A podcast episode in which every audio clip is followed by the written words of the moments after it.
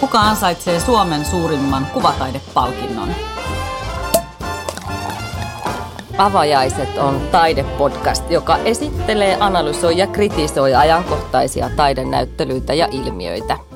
Nautimme avajaistarjoilusta ja ruodimme samalla puhuttelevimmat teokset. Minä olen taiteen moniottelija Krista Launonen ja seurassani on muodin ammattilainen Milla Muurimäki. Tervetuloa. Tervetuloa kuuntelemaan vuoden 2022 ensimmäistä avajaiset-jaksoa, jossa puhumme Ars Fennika 2021 näyttelystä. Me nimittäin käytiin Hämeenlinnassa. Ars Fennikan kunniaksi tarjoan Milla sinulle Villi nimistä juomaa. Ja tämä on tämmöinen tölkki napse aukes. mustikkaa, kuusen kerkkää ja sinkkiä päälle. mun pitää varmaan vähän perustella, että miksi mä sun, sulle tällaista tarjoilen. Haluan kuulla. Niin. No, tipaton mä... tammikuuko. On, täysin tipaton. Gin. Tämä on oikein tämmöinen hyvinvointijuoma.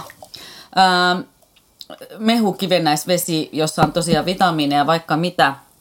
Kun mä mietin, että mitä me voitaisiin juoda tämmöisen taidepalkinnon kunniaksi ja perehdyttiin tietysti noihin töihin, niin mä mietin, että mikä siellä on semmoinen yhteinen tekijä. Siellä on siis viisi ähm, palkintoehdokasta, että mitä heidän taiteessaan niin kuin korostuu tai näkyy, joka sitoo niitä kaikki yhteen, niin mulle nousi semmoinen niin kuin kehot, rajat, luonto, ihminen, kone, jotenkin tämmöinen ja myös jollain tavalla niin kuin semmoinen, en mä, miet, en mä tiedä, mä olin siellä kaupassa, mä ajattelin, että mikä voisi olla semmoinen, jos nämä yhdistys, mikä olisi semmoinen juoma. Sitten on joku hyvinvointijuoma, josta on jotenkin teknologia, kehollisuus mukana. ja omituisesti löysin tällaisen. Mutta koska luontokin oli mukana, niin tämä on siis sataprosenttisesti hiilijalanjälki hyvitetty tästä juomasta. No mutta tästä tulee ainakin hyvä mieli. Mm. Miltä se maistuu? Mun Vähän... mielestä oli... No mehuin, mehuisa. Tämä on niin, kuin, niin mehuisa kivennäisvesi. Mm. Terveelliseltä. Janojuoma. Mutta hei mä taisin, kun me sinne köröteltiin menee sinne Hämeenlinnaan, niin sitten tota, ihmetellä ääneen sulle, että minkä takia näinkin iso taidetapahtuma. Mm, Suomen suurin. Suomen suurin Ars Fennika laitetaan Hämeenlinnaan. Mm. Että siis jotenkin, että luulisi pääkaupunkiseudun olevan erittäin otollista ja niin kuin, että sen näkisi mahdollisimman moni, että kuin, onko toi vetonaula, onko se tarpeeksi iso tapahtuma ja siihen on, pitäisi olla, mm. että se vetää porukkaa, mutta miksi Hämeenlinna?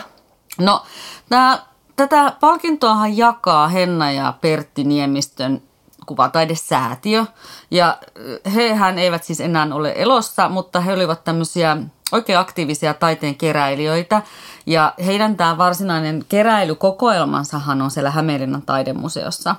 Ja, ja tämä vuosi on vielä erityinen sen takia, että nyt tämä on niinku 30. juhlavuosi kun tätä palkintoa jaetaan. Ja, ja Niemistön pariskunta oli siis Hämeenlinnasta kotoisin. Ja siksi tämän juhlan, tämän vuosijuhlan kunniaksi tai juhlavuoden kunniaksi, niin haluttiin laittaa tämä näyttely sinne perustajien kotikaupunkiin, eli Hämeenlinnaan ja taidemuseoon. Ja vielä tämän juhlavuoden kunniaksi korotettiin tätä palkintorahaa. Eli se on ennen ollut 40 000 euroa voittaja saanut, mutta nyt se on jopa 50 000 euroa. Okei. Mm. No perusteltu, hyvin perusteltu Joo. Hämeenlinnaan. Kyllä, kyllä. Ja oli kiva käydä Hämeenlinnassa, ei siinä mitään. Mutta tämähän on niinku esiraadin valitsema nämä viisi kilpailu ehdokasta sinne.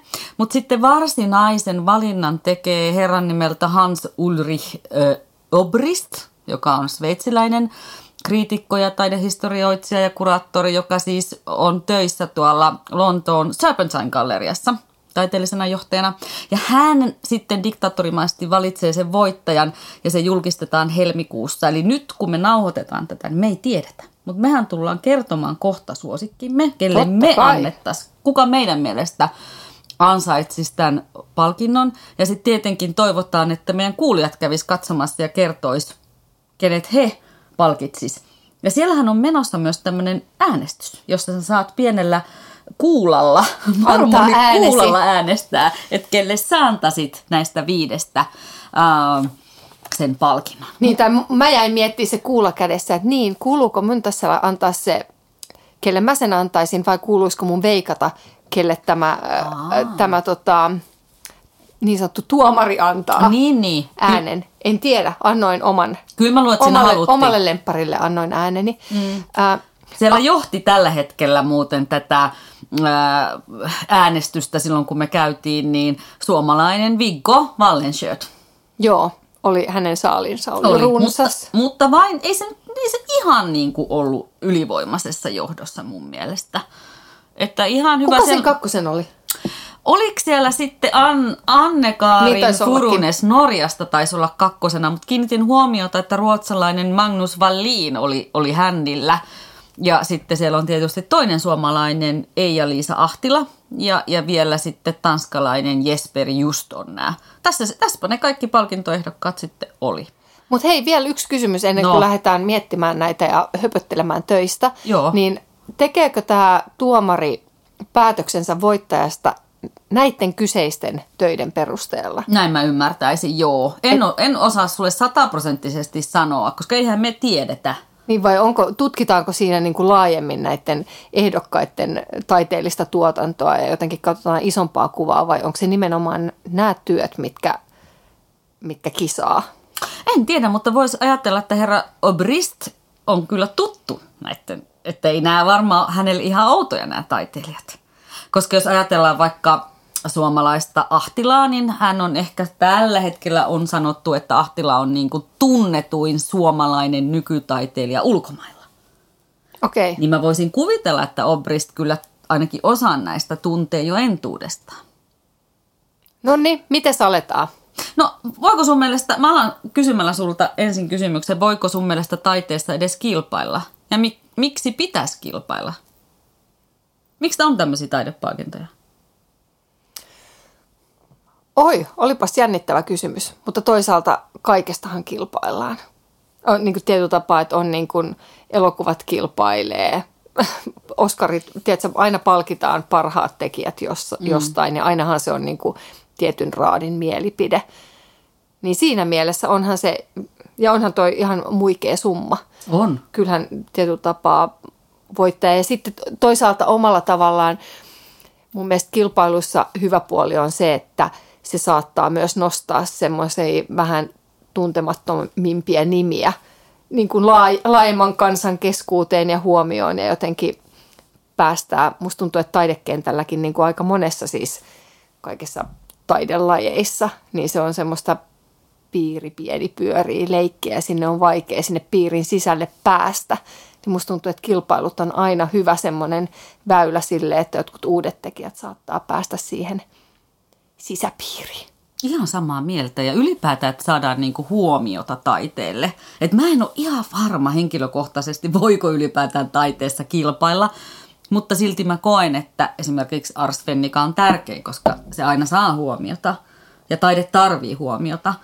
Eikä tämä ole huono tämä 50 000 euroa, koska siis maailman suurimmat taidepalkinnot, isoimmat mitä annetaan, on, on, liikkuu siinä 200 000 dollarissa. Ne on siis japanilaisia ja yhdysvaltalaisia kansainvälisiä palkintoja. Sitten on esimerkiksi tämmöinen kuin Hugo Boss-palkinto, joka on tietysti meille tuttu saksalainen suunnittelijanimi, niin se on niin kuin 100 000 dollaria, eli noin 80 000 euroa. Ja sitten tämä voittaja saa aina New Yorkin Guggenheim-museossa oman soolonäyttelyn.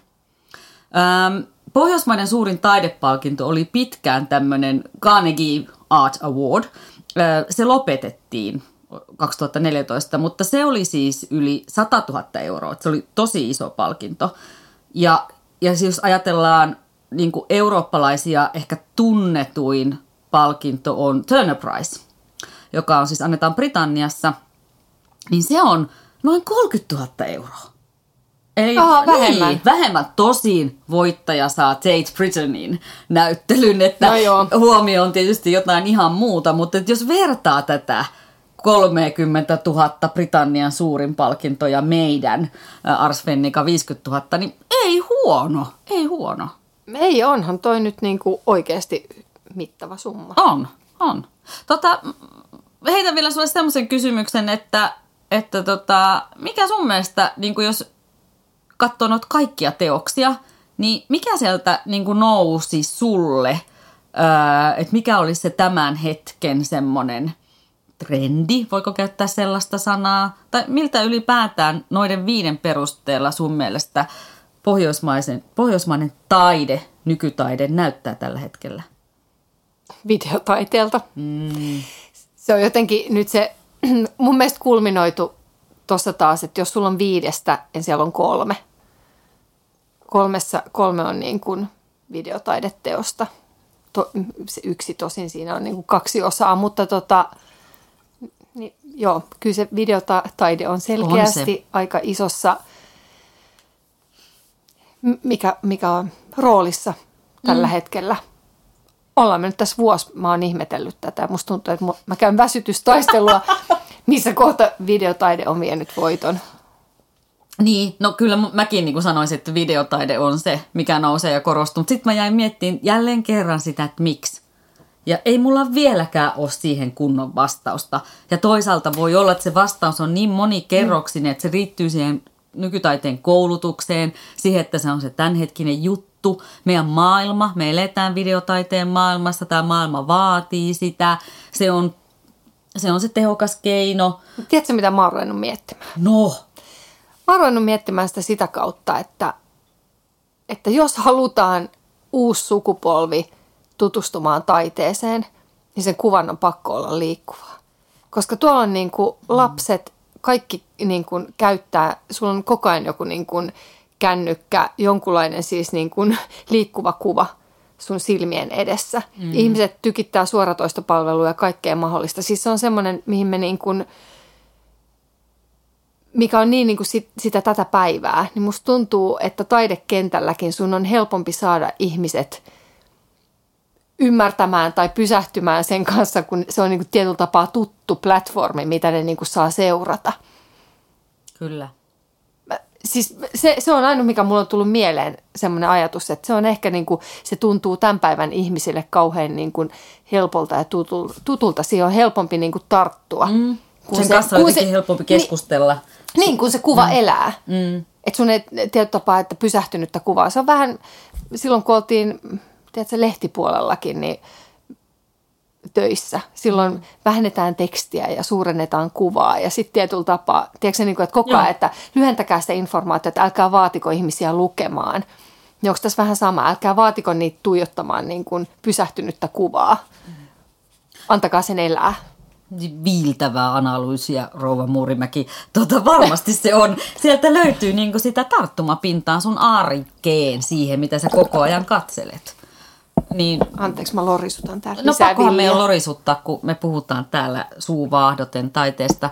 Mutta mennäänkö nyt sitten siihen kuumaan perunaan, eli kelle sinä anta, annat Arspennikan, jos olisit, olisit se diktaattori, ja millä perusteella valitset suosikkisi? Mennäänkö heti näin? No mennään, mennään. Otetaan nyt se. Anna tulla. No niin. pelottaa se, että meillä on sama. No Koska mulla... mehän ei siis, rakas kuulija, tiedetä oikeasti, mitä ei. toinen on päättänyt. Ei. Että tämä on meillekin yhtä suuri yllätys. Ei. No? Tota, mun ihan ehdoton jalat alta pois oli Jesper Just. Hänen siis tota, mun pitää vielä sanoa, ehkä alkaa, aloittaa tämä niin, että se on se, tämä oli alakerrassa ja ensimmäinen sali oli Vikke Wallensköydin niin kuin, työt. Mutta siellä oli siis musiikki ja mä en tiennyt, mistä se musiikki tulee. Ja se musiikki oli aivan mahtava tausta myös tota, Wallensköydin tö- töille. Mm.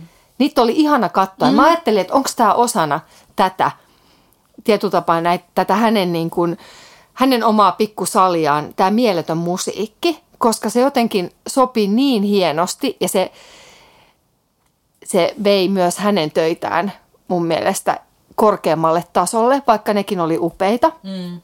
Mutta sitten se semmoinen pysähtyminen, ja tätä mä sanoin, että nyt niin kuin tämä videotaide ehkä vei sen voiton, mun on pakko myöntää, että mun lemppari oli siis, tämä oli videotaideteos. Ähm, mä en tiedä mikä siinä oli, se jatku kolme huonetta, mitä mä en tiennyt, mutta joka ikinen huone lukitsi mut sisäänsä. Siellä oli äh, Amerikan Ballet Theatern tanssijoita kuvattu niin, että he olivat staattisesti paikallaan. Ja sitten siellä oli Gabriel Fören musiikkia, ihanaa klassista musiikkia, mikä soi luuppina. Ja näihin balleriinoihin, tanssijoihin oli kiinnitetty tämmöisiä sähköimpulssia antavia niin kuin lätkiä. Ja ne oli synkattu sen musan kanssa. Ja sitten jotenkin ne videoskriinit, mitkä oli myös sillä tavalla, että ihan kun sieltä olisi niin kuin pamautettu, rikki, räjäytetty palasia, mitkä oli tippunut maahan. Ja sitten niissä palasissa näkyi se osa, mikä siellä screenillä oli. Siis se oli upea. Se oli niin hieno. Ja se, se oli kaunista kuvaa, kaunista musiikkia. Ja sitten jotenkin se koko se ajatusmaailma oli semmoinen, että mulla niinku nousi, nousi kyyneleet silmiin siellä viimeisessä huoneessa. Mm. Se oli niinku niin koskettavan niinku kaunis se koko se teos. Et mä, että mä, mä olisin voinut jäädä pysyvästi sinne ja mä sanoin, kun mä pääsin kotiin, että jos mä voisin ostaa ton työn, mm. niin mä haluaisin omaan niinku itselleni rakentaa tommosen huoneen. Ja se olisi se mun huone, missä mä voisin olla siinä Jesper Justin niinku kauniissa luupissa.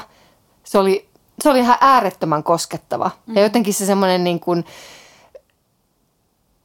käytetty niitä ihmisiä, ketkä käyttää sitä kehoaan ja sitten, että ne ei pysty käyttämään, että nyt se vaan niin kuin toimii sen musiikin ja sen sähköimpulssin voimilla. Niin siis se oli aivan niin kuin mieletön. Niin, kun se kone liikutti niitä lihaksia, tanssijat ei tehnyt mitään ja se kone taas toimi sen musiikin kanssa. Että se oli kyllä, sitä on hirveän vaikea selittää sitä teosta. Sitä on, mutta se oli, se oli, siis se on ihaninta, mitä mä oon nähnyt niin kuin pitkään pitkään aikaan. Mm, Tämä on jännä, koska tota, mä ajattelin, että sä voisit tykätä siitä, mutta mulla oli ennakkoon sellainen pelko, että mä en niin kuin pääsisi tähän teokseen sisään. Mä ajattelin, että, tota, että miten tämä niin kuin toimii. Ja, ja sitten kun mä liikuin niissä kolmessa huoneessa, niin yhtäkkiä mut valtas ihan valtava surun tunne. Mm. Ja, ja tuli semmoinen olo tavallaan semmoisesta, ensin se koko luonnon ja teknologian ja ihmisen ja koneen välinen, semmoinen nykykulttuurin jotenkin, missä me eletään, niin sen ajatus vei mut kuitenkin semmoiseen tosi tun, tunteelliseen tilaan.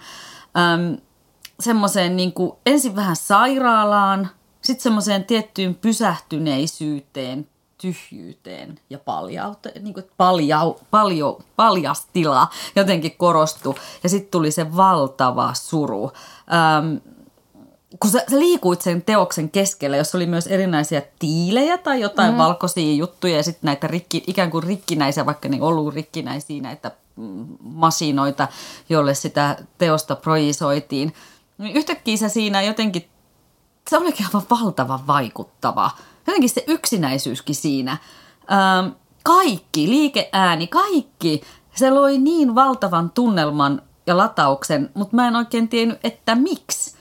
Sitten tuli kaikkeen mieleen semmoista, kuka meitä ohjaa ää, ja miksi ja se, se mm. suru ja ahdistus ja kaikki se, mitä siihen liittyy.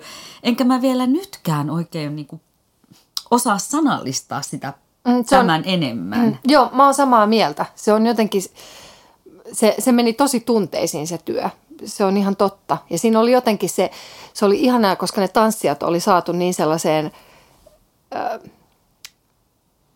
kun ne näytti, ne, siis sekin on väärin sanoa, ne ei näyttänyt edes, ei ne ollut surullisen näköisiä, vaan ne oli niin kuin täysin ei. plankkoja. Kyllä, se paljaus, niin. semmoinen tyhjyys. Joo, että ne oli täysin, ne oli niin kuin täysin silleen,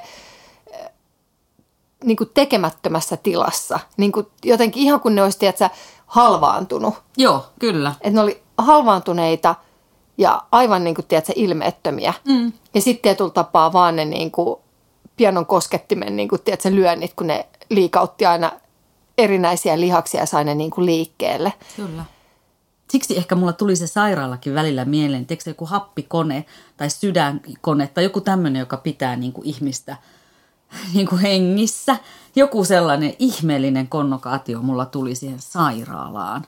Varmaan siksi, että siellä oli sitä letkua ja, ja semmoista anturia ja piuhaa. Niin, niin sitten tuli se tavallaan se, että missä vaiheessa ihminen loppuu ja kone alkaa. Niin mä en ehkä, mulla se ei mennyt välttämättä sinne niin kuin sairaalamaailmaan, mutta tota, mulle se oli jotenkin ehkä se, että jotenkin semmoinen, että niin, että tarvitaanko sitä ihmistä enää – mm. kun jotenkin niin kuin nimenomaan tämä sähkö ja musiikki ja tuollaiset, mm. että et nyt sua pystytään ohjaamaan muullakin tavalla, jos sä, olis, jos sä ootkin vaan niin kuin kuori. Niin. Tietyllä tapaa, että sä, mm. sä oot täysin niin kuin tarpeeton. Niin, totta. Ja siitä se varmaan se surukin tuli sitten. Se, joo, se voi olla, mutta siis upea. Se oli mun lempiteos.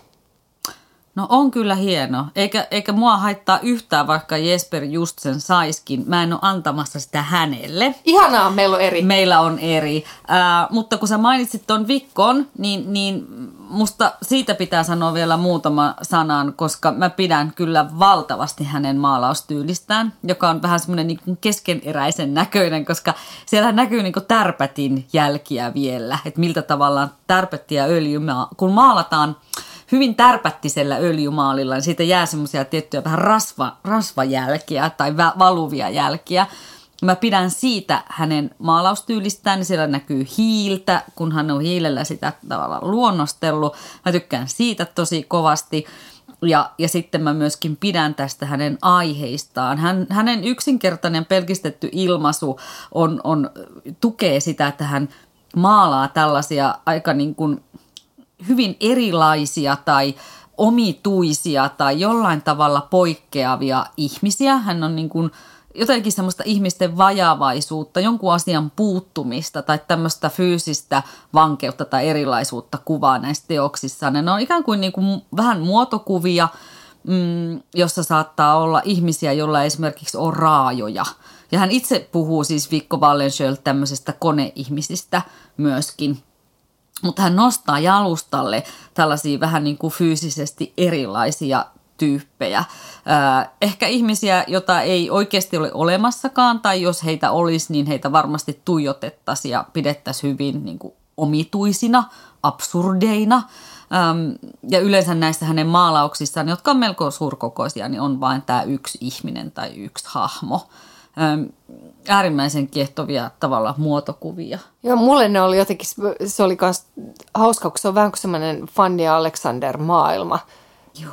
Semmoinen jonkunlainen niin kuin kaunis epokkimaailma, mutta samaan aikaan ihan kuin semmoinen niin kuin, nyt tämä on ehkä rumma semmoinen freak show. On, on. Myös joo, semmoinen tietyllä tapaa, että Kyllä. silloin... silloin Sirkuksen friikit tavallaan joo, vähän. mutta mut, et heitetty semmoiseen niin kuin epokkiseen kauniiseen maailmaan. Ne on todella niin kuin pysäyttävän upeita kyllä ne niin kuin työt. Et siellä esimerkiksi mun mielestä se opettaja oli yksi mun lemppareista, mikä on vaan niin kuin ihan kuin semmoinen torso tai mallinukke Joo. maalattu. Joo.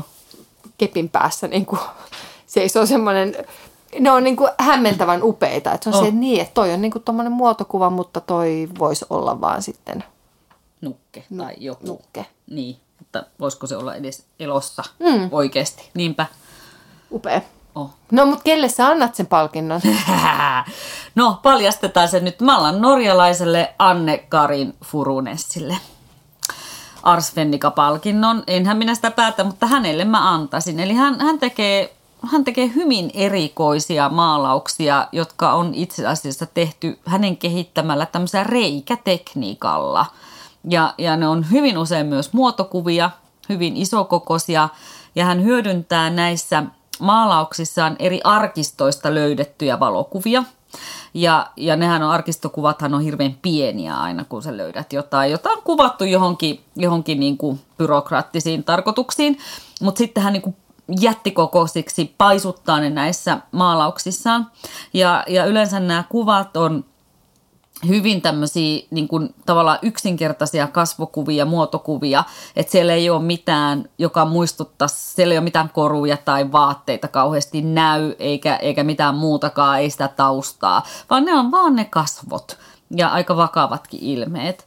Ähm, ja tota, mä niin kuin, miksi mä haluaisin palkita hän on, hänet on se, että hän on tavallaan niin kuin keksinyt tällaisen oman ilmaisun, eli hän puhkoo reikiä täyteen sen maalauskankaan. Ja, ja nämä eri kokoiset reijät sitten luo sen kuvan. Ja sitten saattaa olla, että joskus se tausta kangas on myös on maalattu, mutta muuten ne on yleensä niin kuin mustavalkoisia, mm, ja jossa tavallaan pelataan myös sillä heijastuksella.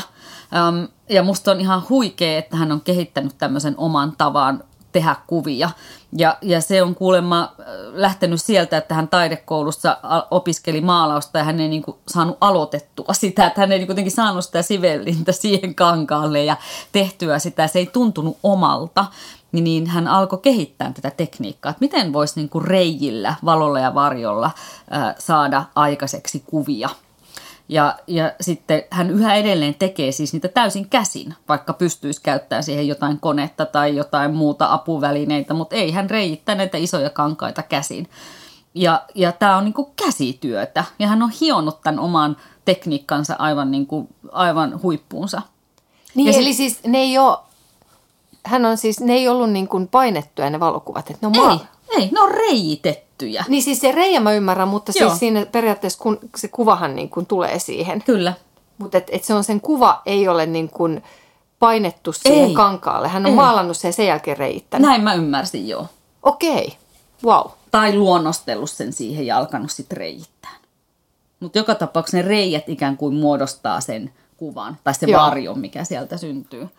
Öm, ja sitten vielä tämä aihe, niin tämä tekniikka on musta mieletön ja sitten vielä tämä aihe, että hän nostaa tämmöisiä tavallaan näkymättömiä ää, tyyppejä, jotka on vaan jostain arkistokuvia, ketä tahansa tavallaan ihmisiä, niin antaa niille äänen, nostaa ne tämmöiseksi isoiksi, hienoksi, valtaviksi muotokuviksi, joka mun mielestä kertoo paljon niin tästä meidän ajasta, että meidän ajassa halutaan ainakin osittain, toivottavasti vielä enemmän, antaa ääni kaikille, niin antaa tavallaan ääni mm, pienille ihmisille ja suurille ihmisille ja vähemmistöille ja kaikille unohdetuillekin ihmisille, arkistoista löytyneille kasvokuville, niin tavallaan nostaa niitä. Sitten sieltä niin kuin nousee niitä varjokuvia kanssa, että jotenkin tulee se monikerroksisuus, että me ei olla vaan yksi, että me ollaan aina, meissä on monta puolta, meissä on monta kerrosta. Ja jotenkin näissä kuvissa välittyy kuitenkin semmoinen pysähtynyt hetki ja hiljaisuus, kun ne on niin paljaina siinä ne, ne tyypit. Niin siksi Anne-Karin Furunes saisi multa palkinnon. Sinne katsotaan sitä, kans niinku niitä kasvoja ja keho, kehoa ja minuutta. Mm, kyllä. Ja ne oli kyllä todella vaikuttavia mun mielestä nimenomaan ne isot, mm. isot niin kuin naiskasvakuvat. Sitten Joo, siellä oli niitä pienempiäkin, niin oli, oli toisessa niin, huoneessa. Niin, niin oli, ja ne oli vähän niin kuin erityyppisesti. Mm. Ja niissähän se nimenomaan, että ne oli irti seinästä ja sitten se näkyi niin kuin tuplana se Kyllä, kuva. se tuli ikään kuin se varjo, sitten niin, tuli ju- se kaksi tarinaa joo, siihen. Joo, just näin. Mutta sitten mun mielestä, mä, että siinähän oli pari semmoista maisemaa. Niin oli. Ja se mun mielestä rikkoi sen kokonaisuuden. Että et mä olin kanssa, kun mä tulin, niin mä ajattelin, että aa, että okei, että mun mielestä olisi ollut tehokkaampi vaan. Mm. Vaan niillä, koska se toimii mun mielestä toi tekniikka tosi upeasti justiin niiden kasvojen Joo. niin kuin, muotokuvien kanssa. Ne olisi riittänyt Ne olisi riittänyt, ne. kyllä. Et näki, että mieltä. hän on tehnyt myös muuta ja hän osaa tämän tekniikan, Joo. hän on siinä mestari, mutta jotenkin tuntuu, että, että ne olisi riittänyt. Mä kyllä tykkäsin niistä pienistäkin, pienimmistäkin kuvista, mutta ennen kaikkea nämä isot oli niin kuin tosi pysäyttäviä, semmoisia huikea, huikea hienoja. Siksi hänelle. Mutta jännä, että Ars Fennikahan on valittu tällaisia, mä haluan vielä heittää, kun tuossa mainitsin a- aikaisemmin tuon Turner Pricein, ö, britannialaisen palkinnon, niin siellä vastaavasti tänä vuonna Turner-palkinnon niin kuin nostettiin tähän ää, ehdokkaaksi pelkästään ainoastaan taidekollektiiveja.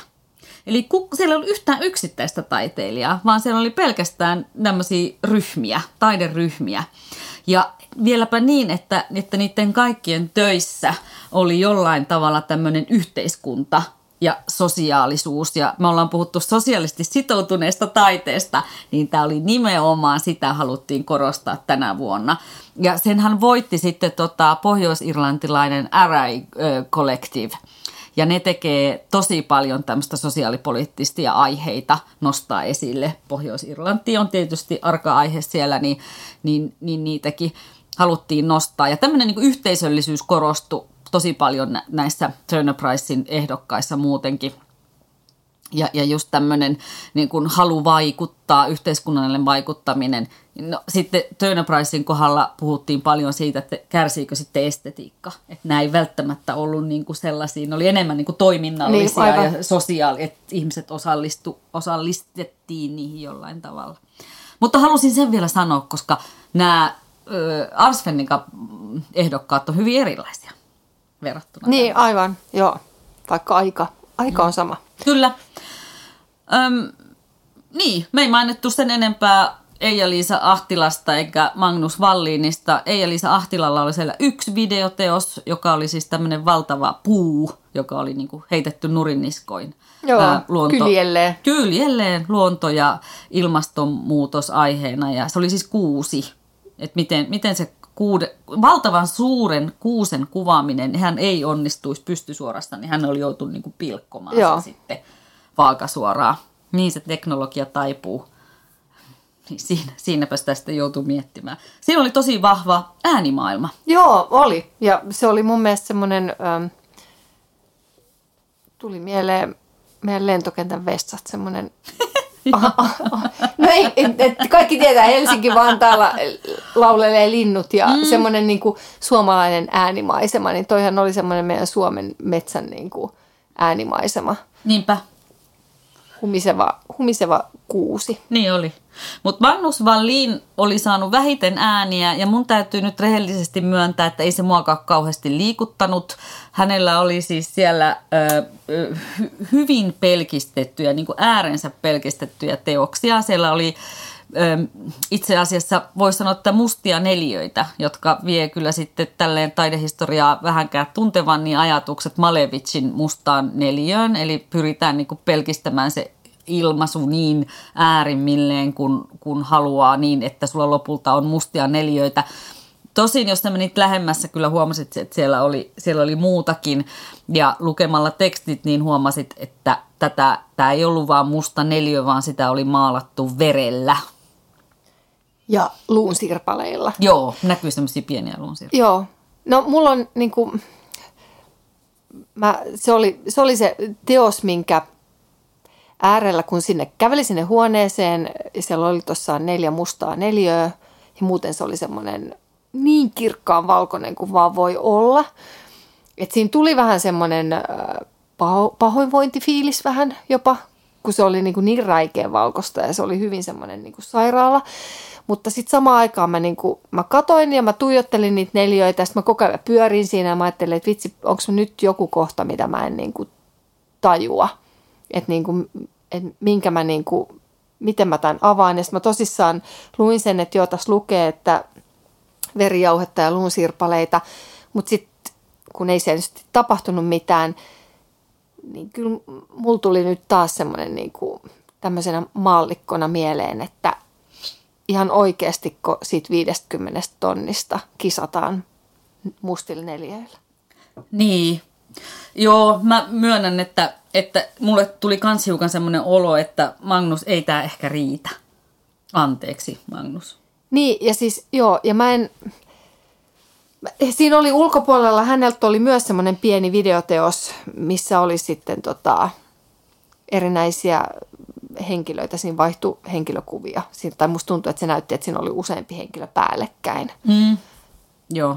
Tota, ja toisilla vähän niin kuin silmillä lappua tai mi- miksi sitä semmoista peitelevyä tai jotain vastaavaa. Mm-hmm. Onko sulla tähän työhön joku sisempi tarina? ei, ole. Mä tiedän, että Valliin on ylipäätään niin kuin käsitellyt kehoa ja sitten sitä, mitä, mikä suhdetta keho, keholla niin kuin on ympäristöönsä ja, ja kaikkiin normeihin, miten kanssa me eletään. Ja, ja hän niin kuin tutkii sitä, että mitä, miten me voitaisiin niin ymmärtää sitä paremmin. Ja, ja hän on myös niin kuin sitten näissä maalauksissaan niin kuin halunnut rikkoa tavallaan ajaa se maalaus niin pelkistettyyn muotoon kuin mahdollista ja, ja sitten miettinyt sitä, että miten sitä voisi sitten myöskin niin kuin sitä pintaa hiukan rikkoa. Ää, mutta tota, ja mä niin kuin saan kiinni näistä hänen ajatuksistaan. Äm, mutta tota, mm, nämä nyt ei ehkä tässä kontekstissa puhutellut, vaikka ne jollain tav- oudolla tavalla sopii siihen kokonäyttelyyn. Niin kuin jotenkin se oli semmoista, mitä sä ehkä odotat näkeväsi myös jollain oudolla tavalla. Äm, ja, ja just se reaktio, mikä mulla oli siellä, oli just se kirkkaus ja sitten ne mustat neliöt. Ja sit kun tiesi, että niitä on, niin kuin siellä on tämmöisiä kehon osilla tavallaan tehnyt, niin mulle tuli vähän kanssa niin kuin pahoinvointi. Ja Joo, joo. reaktio on sekin. Niin, no joo, se on totta. Se on totta ja joo, ja kyllähän mulla oli, ja mä koko ajan ajattelin silleen, että apua, alkaako tämä, että kun sä kävelet johonkin tiettyyn kohtaan, niin alkaako siellä tapahtuu jotain. Mm. Että tuleeko mulla silmille, että mä näen jotain tiedätkö, eritteitä tai niin. jotain, tai jotain niin kuin raakuutta, koska se on, se on niin kuin semmoinen ainut asia, mitä mä niin kuin, mä todella paljon karsastan niin kuin mm. näyttelyissä ja museoissa, tiedätkö, että jos näytetään jotain eläimen teurastusta tai ihmisen niin kuin satuttamista, mua ei ikinä niin kuin viehätä sellainen. Mä en jotenkin näe, miksi, miksi verellä tai jollain muulla mm. niin kuin, siis kauhuleffot on erikseen. Miksi, Kyllä. miksi pitää tuoda tolle kentälle? Mutta se on sitten eri keskustelu se, mutta tota, mut mä olin jotenkin, se oli mulle semmoinen, me puhuttiin aikaisemmin yhdessä jaksossa, että nämä oli mun niin kuin kupariputket tuli uudestaan, että mä, mun täys semmoinen ymmärtä, ymmärtämättömyys niin kuin lopahti niin kuin päin näköä. Joo, ja sitten jos mä en olisi tiennyt, että se on maalattu verellä, niin mä en olisi arvannut sitä, koska ne oli tosi mustia. Ähm, mutta jos siellä olisi ollut yksikään valuva veritippa tai joku vanaa, josta olisi oikeasti tullut verta, niin mä olisin taatusti pyörtynyt. Et mä, mä oon kanssa tosi herkkä tommoselle. Ähm, ja sitten, että aukeako se teos aukeako se teos ihmisille, niin nyt jos mä ajattelen sitä äänestystä, niin ei se ole auennut, jos Magnus on saanut siellä vähiten ääniä. Mutta tämä ei olekaan, tämä oli varmaan näistä kaikista niin kuin vaikein avautuva, että eihän taiteen aina tarvikkaan avautua. Niin, mutta onko se sitten niin kuin nyt oikeasti, tämä tulee semmoinen, että tämä, tämä on varmasti tyhmä kysymys, mutta onko se sitten, että jos sä sekoitat sun niin kuin akryylimaaliin, vähän tiedät, tipan jotain eritettä itsestäsi, niin sekö siitä tekee sitten, että se on ihan sama, että jos se viiva on vedetty seinään pelkällä akryylimaalilla, niin mm se on vaan niin kuin viiva, mutta sitten jos sä oot siihen löräyttänyt tipan pissaa tai jotain vastaavaa, niin uh, siitä tuli nyt sitten joku sanoma. Mm, niin, hyvä, hyvä pointti. hyvä pointti. Äh, no tähän, tämän, tämän vuodatuksen jälkeen, verenvuodatuksen jälkeen, mikä sun mielestä on kaiken kaikkiaan pohjoismaisen taiteen tila tällä hetkellä? Niin, tämänkö perusteella niin, tämän koko pitäisi... Ars Fennikan perusteella. Aa, jos ajattelet, että... Mä teen multa, kun kysyt, missä helvetistä minä tiedän. Ei kai me kukaan tiedetä, tai no ehkä joku tietää. On iso kysymys, mutta miltä se näyttää? Öö, tota, siis mulle näyttää, että jos, jos tommosia niinku Jasper Justeja on niinku tota lisää, niin tämä näyttää niin, kuin niin ihanalta, että mä voin olla vannoutunut skanditaiteen niin kuin ikuinen fanittaja. Ihana. No kenet me lähetettäisiin kattoon Ars Fennikaa? No kyllähän mun mielestä kaikkien pitäisi tietenkin käydä katsomassa tollanen. Mm. Onhan toi, ja sitä paitsi on mun mielestä mielenkiintoista nähdä, että on tuommoinen valtava kisa, niin jotenkin nähdä se, että ketkä sinne valitaan. Kyllä. Ketkä on niinku sen, ar, niinku arvotetaan siihen, että – että jos sinne pääsee vain viisi, mm. niin kyllähän niiden viiden pitää olla ihan niin kuin äärettömän taitavia. Kyllä. Että he kisaa tuommoisesta rahasummasta. Ihan totta. Ja kyllä mä niin kuin lähettäisin sinne kaikki just kattoon sitä, että hei miltä näyttää pohjoismaisen taiteen tila itse arvioimaan. Oliko Magnus Valliin sittenkin oikeasti kolahti ja itketti ja, tai niin. mitä ikinä, niin kuin, että mikä, mikä niin kuin kenenkään mielestä, miltä se näyttää tällä hetkellä. Ja toisaalta, että mennä katsoa, että mikä sieltä nousee ja korostuu, miltä se tuntuu, miltä se näyttää. Onko se hajutonta, mautonta vai oikeasti herääkö isoja tunteita ja, ja ajatuksia tai esteettisiä elämyksiä? Mm, kyllä. Kyllä. Eli Hämeenlinnaan, sinne vaan. No ihan ehdottomasti. Joo. Ja sitten sinne voi katsoa itse ruveta tälleen viisastelee perässä, että itse olisin tehnyt paremmin. Aina kautta, kyllä minä olisin tehnyt paremmin. Ei, tai tämä... sitten voi sanoa vasta sen jälkeen, kun tietää, kuka se voitti. Hei, tätä me jäämme odottamaan. Ja kun tiedetään, kuka voitti Ars Fennikan, niin nostetaan sitä tietenkin meidän Instassa ja Facebookissa avajaiset sivuilla. Ja tämä ei ole meidän ainoa Hämeenlinnan jakso, vaan ensi viikolla jatketaan Hämeenlinnasta. Todellakin. Onnea kaikille kisaajille. Onnea ja onnea ja hurraa nykytaiteille. Kyllä. Kippis, moikka. Moi.